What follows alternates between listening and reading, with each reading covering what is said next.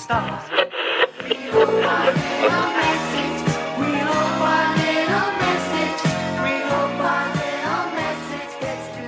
Ännu ett avsnitt av Rebellradions adventskalender och idag är det den 2 december. Vi öppnar lucka 9 och 16 dagar kvar till Episod 9, The Rise of Skywalker.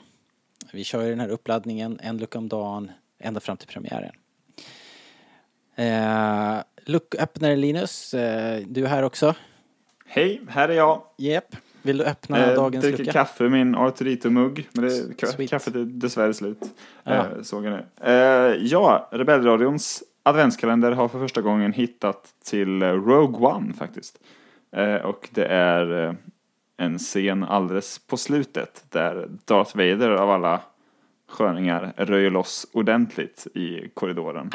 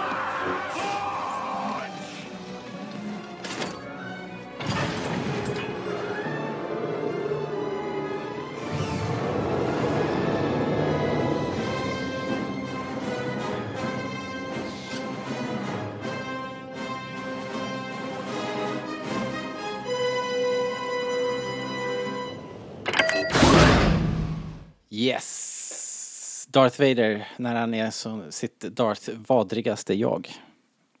Ja. Väl sammanfattat. Eh, alltså nu råkar jag veta att du inte tycker att det här egentligen är det bästa i Rogue One. Så det är ju nackdelen med demokrati det här. Ja.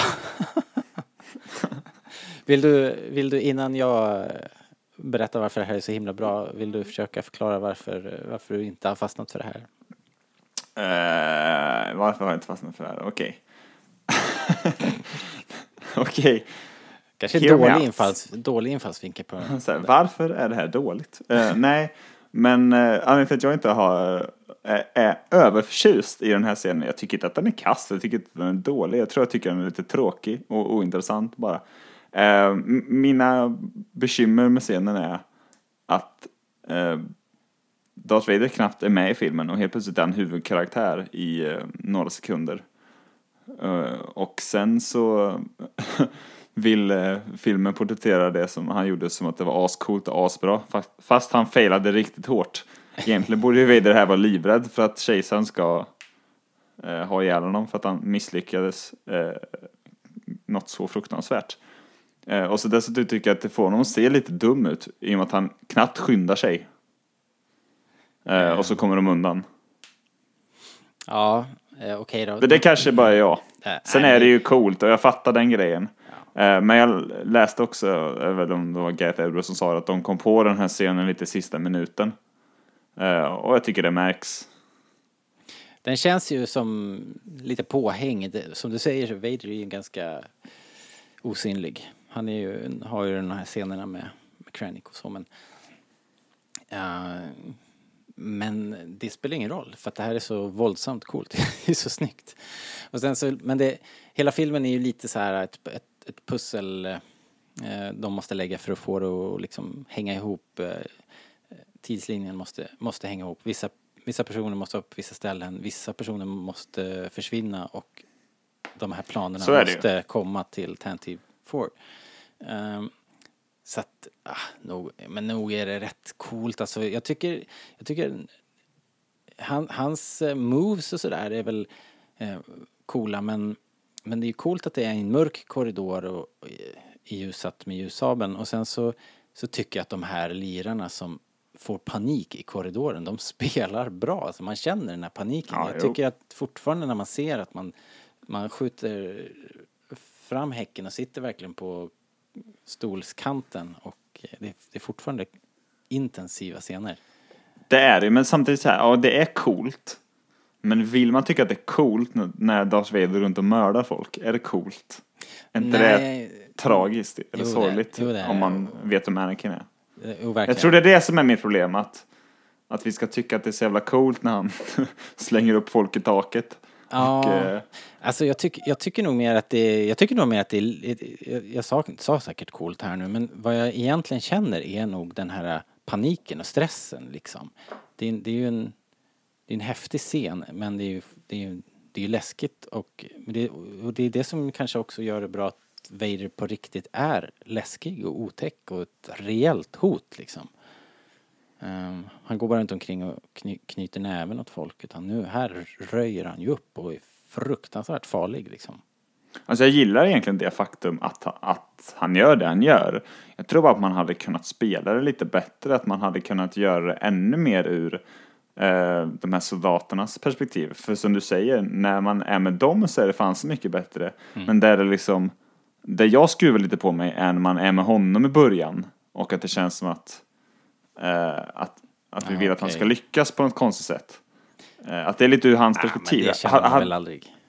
Ja, inte att han ska lyckas, jag överdriver såklart, men att det är det, ur hans perspektiv. Hade han mer blivit behandlad som xenomorphen i Alien och vi hade haft våra karaktärer bara fl- flydde från honom, Ja, eh, då hade jag nog tyckt det var lite bättre. Men jag menar, jag tycker det, det lämnar lite dålig eftersmak på något sätt. okej. Ja, men är de, de är rätt nära då ändå att få dig att trilla över på gilla-sidan. Ja, alltså det, som jag sa, det är inte katastrof, det är dåligt och visst, det är häftigt liksom. Alltså Ska Darth Vader är häftig med lasersvärdet som lyser upp rummet och sånt. Så jag tycker bara det är lite illa berättat. Eh, ja.